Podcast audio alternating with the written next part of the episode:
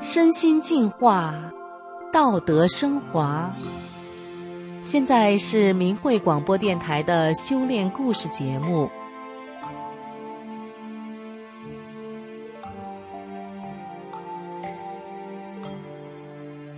听众朋友您好，我是宋阳。今天为您分享的故事是一个老人一生的等待。今天我们故事的主人公是一位老妇人。从小，他的父亲就告诉他，如果他能够等到一个姓李的人传三宝，他就能获得永远的幸福。怀着这样的期盼，他在贫穷与病痛的折磨中苦熬着。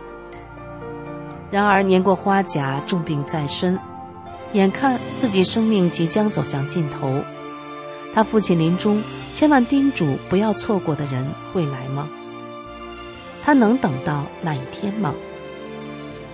下面，就让我们一起来听听他的故事。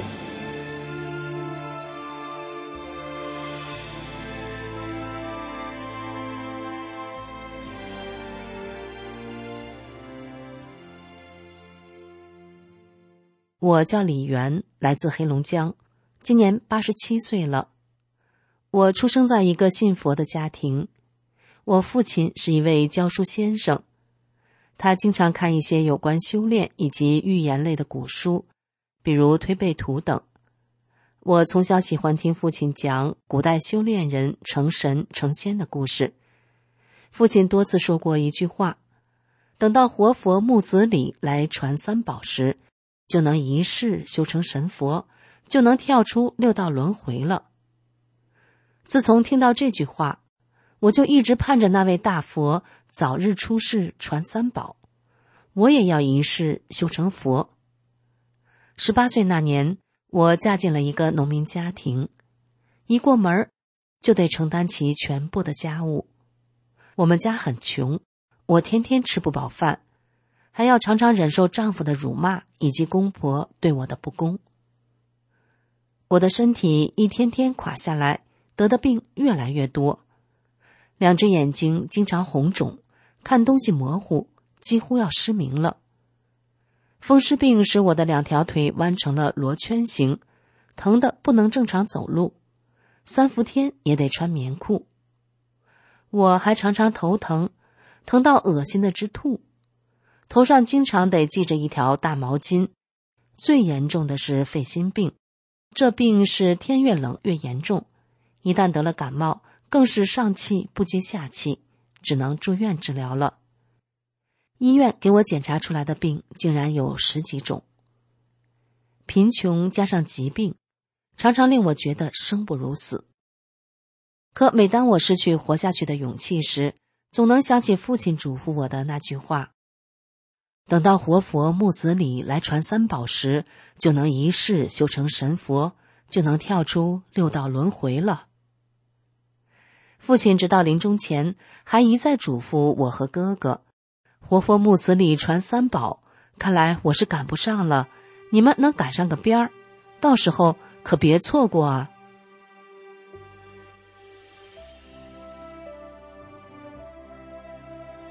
父亲的叮咛一直支撑着我，我就这样一天一天苦苦的等待着。一九九三年的一天，住在另一个城市的哥哥来了。我俩又说起父亲告诉我们的木子李传三宝的事，怎么现在还没有消息呢？我流着泪对哥哥说：“我身体这么不好，看来我也等不到那一天了。”哥哥说：“那咱俩去庙里皈依吧。”临行时，女儿给了我五百块钱，没想到，在坐大客车去庙里的路上。钱就被小偷偷走了。我着急上火，回到家就一病不起。在城里上班的儿子找到他当医院副院长的朋友给我看病，副院长安排我做了全身检查之后，对我儿子说：“我们是老朋友，和你说实在话，你妈妈全身都是慢性病，治这个病引发那个病。回家后，他想吃啥就给他吃点啥吧。”看着儿子来到我身边的那种表情。我心里就明白了，但我们母子俩都不想挑明。我儿子身体也不好，得了再生障碍性贫血，因为输血又感染上了乙肝，几个大医院的医生都认为没有治疗价值了，只能依靠药物勉强维持着。为了他的病，我不知哭了多少次，无时无刻不在惦记着他。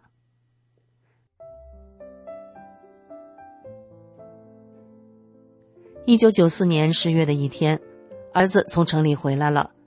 他一进门就说：“妈，我这次回来就是教你练功来的。这功法太神奇了，我刚练了半个月，就觉得全身舒服。虽然我没去医院检查，可我没吃药，也没觉着难受。”看着儿子满面红光、高兴的样子，我那颗一直悬着的心落地了。儿子打开包，一边摆弄着录音机，一边说：“妈，这叫法轮功，是佛家高德功法。正好你信佛，你就练吧。我还给你带来了法轮功创始人李老师的教功录像带。”我一听是佛家功，就觉得很亲切。又听说这功的创始人姓李，心里更有一种说不出来的高兴。当儿子把法轮功的教功录像播放出来，我第一次看到了教功的师傅时，竟然感觉好像在哪儿见过一样，既熟悉又亲切。我几乎失明的眼睛，看东西也突然清亮起来。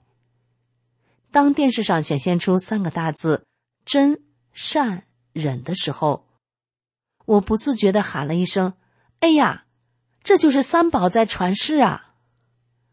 顿时，我感到一股热流贯穿全身，我激动的哗哗流眼泪，怎么也止不住。看完教功录像，我开始跟儿子学练五套功法，之后又听了师傅的讲法录音，听完我才明白，磕头、烧香、吃素、念经，并不是修炼，也不能让我摆脱六道轮回。真正修炼，要按照真善。忍的标准去修那颗心。听完录音，我也明白了，人活着就是业力轮报，一切苦都是自己欠下的业债造成的，还清了业债，才能真正的跳出六道轮回，得到真正的幸福。不想承受苦难，就是不想还债啊。从此以后，我再面对丈夫的争吵、辱骂，公婆对我的不公，生活上的困苦。心里不再像过去那样充满了气愤怨恨，当然也不会再失去生活的勇气。明白了这些道理后，我尽量按照真善忍的标准去对待身边的人和事。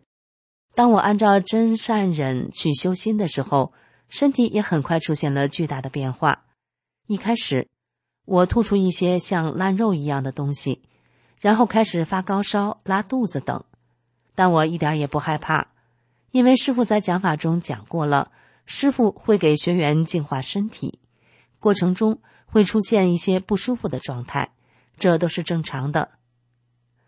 之后竟然不到两个月，我走路就总像有人推着一样，特别轻松，甚至我像小孩子一样走路总想跑，然后夏天也不用穿棉裤了，脸色变得白里透红，很多人都说。我比以前年轻了一二十岁。看到我的变化，很快我们全家除了一个女婿，其余的二十多人都走入了大法修炼。我家人的变化，特别是我和我儿子的身体变化，也让全屯人都感到震惊。很多乡亲也陆陆续续开始修炼大法了。自从法轮大法在我们屯里传开后，为丢东西骂街的。邻居两院打仗的这些事儿越来越少了。一个年轻的学员，把自己前几年从别人家偷的门和其他东西都给人家送了回去，当面向人家道歉。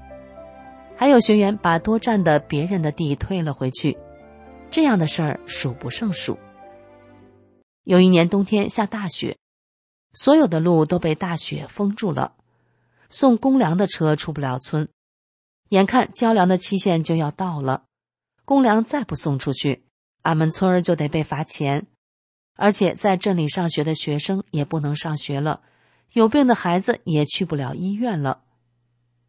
村书记急得在大喇叭里喊：“共产党员、共青团员都出来清理道路！”喊了一上午也没有一个人去清理。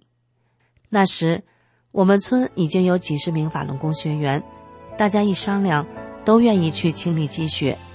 其中最大的六十多岁，最小的十几岁。我们各自拿着自家的铁锹、扫把，把道上的雪很快清理了。道路两边的雪堆得有一人来高，当天公粮就送走了。村民们向我们边招手边高兴地喊：“法轮功好，谢谢法轮功。”村书记说：“什么共产党员，真不如法轮功学员。等我有钱了，我就给你们法轮功盖个大的练功房。”让更多的人都来练法轮功。村民们也都知道，都说法轮功太好了。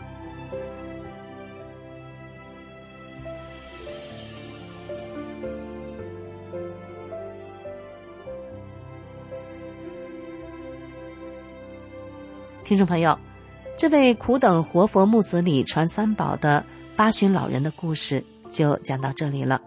感谢您的收听，我们下次再见。